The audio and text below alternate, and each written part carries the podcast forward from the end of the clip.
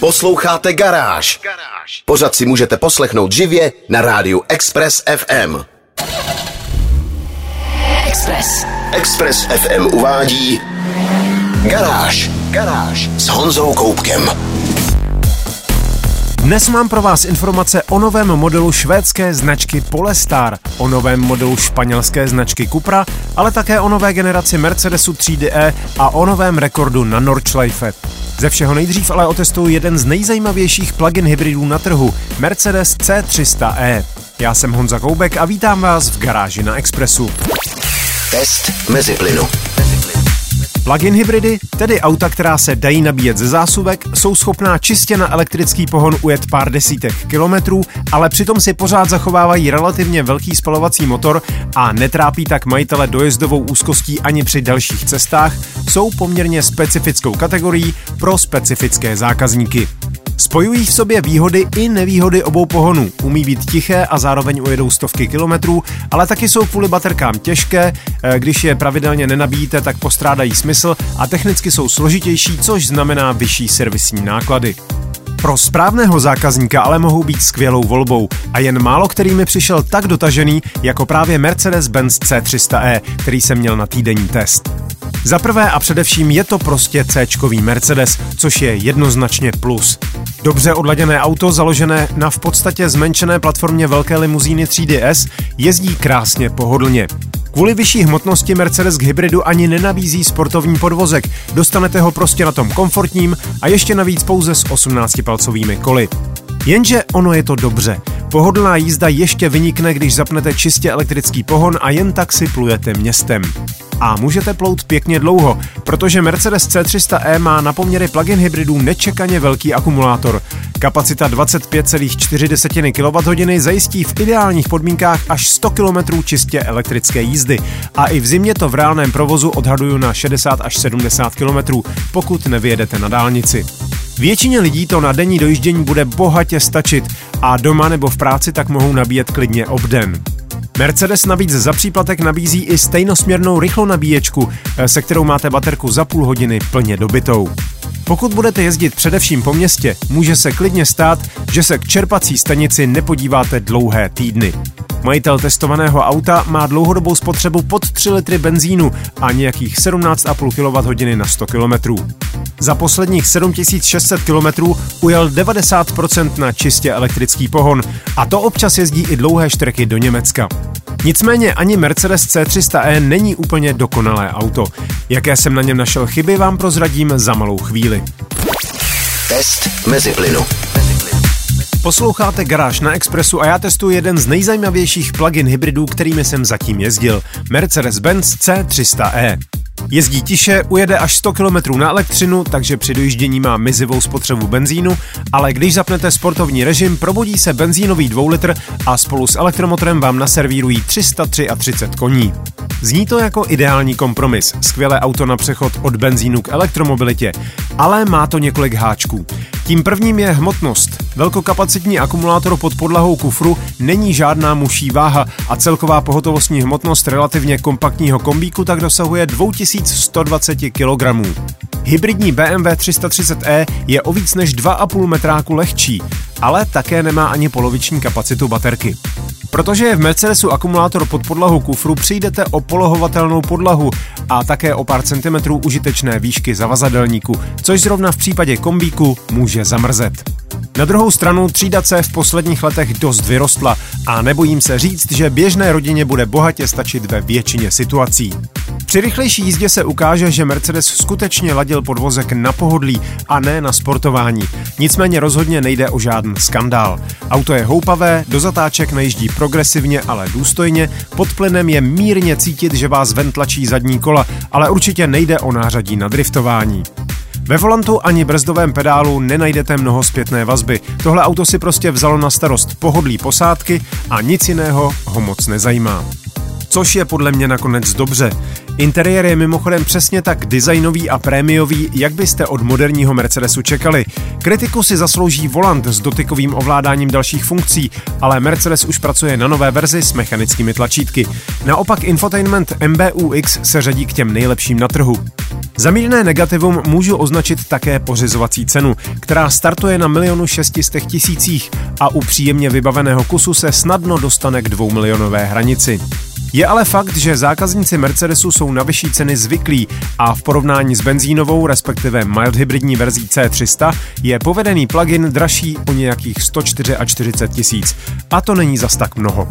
Další klady a zápory Mercedesu C300 E jsem schrnul ve videu na www.garage.cz. Garáž s Honzou Koupkem. Značka Polestar je ekologická odnož automobilky Volvo, která se představila konceptem a posléze sériovým vozem Polestar 1, který připomínal kupé odvozené od Volvo V90 a následně uvedla na trh elektrický hatchback Polestar 2 a velký crossover Polestar 3. V číslování teď pokračuje, ale na rozdíl od některých jiných automobilek budou čísla znamenat prostě pořadí uvedení na trh, nikoli místo v modelové řadě. Polestar 4 je tak velikostně na půl cesty mezi dvojkou a trojkou. Auto je dlouhé 4,8 metru, široké 2 metry 10, ale na výšku má pouhý metr a půl. Díky 3 metrovému rozvoru ale nabízí velkorysý prostor na palubě. Palubní desce dominuje dotykový displej o úhlopříčce 15,4 palce, fungující na systému Android Automotive. Pod volantem je digitální kokpit o úhlopříčce 10,2 palce a za příplatek bude rozměrný head-up display o úhlopříčce 14,7 palce. Interiér může být čalouněný kůží Napa a ozvučený systémem Harman Kardon a působil by vlastně docela běžně nebýt zcela zaslepeného zadního okna. Výrobce vysvětluje, že jde o bezpečnostní vylepšení, protože v noci prý řidiče nemůže nic oslnit. Místo vnitřního zpětného zrcátka je displej, který promítá obraz ze zadní kamery. Obraz se navíc dá tlačítkem přepnout na pohled na zadní sedačky, takže můžete kontrolovat děti. Zní to sice logicky, ale zatím ve všech autech, která se pokusila obyčejné zrcátko nahradit kamerou a displejem, jsem narazil na zásadní problémy při použitelnosti. Zorné pole je nutně omezené, protože nemůžete využít pohyb vlastní hlavy ke změně úhlu pohledu.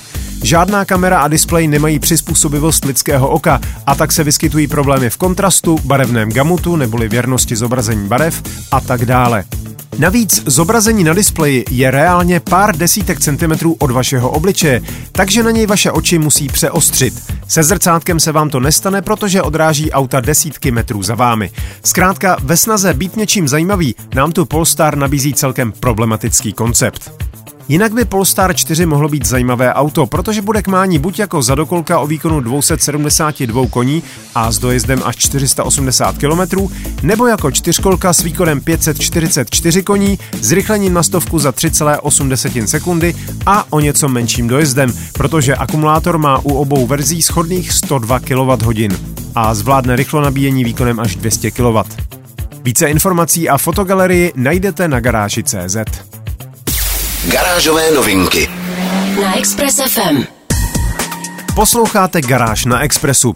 Značka Cupra, sportovní odnož Seatu, má už na svém kontě jeden svébytný a velmi zajímavý model, sportovní crossover Formentor. Na jehož nejsilnější verzi VZ5, ještě navíc ve speciální edici Taiga, se můžete za pár týdnů těšit v testu.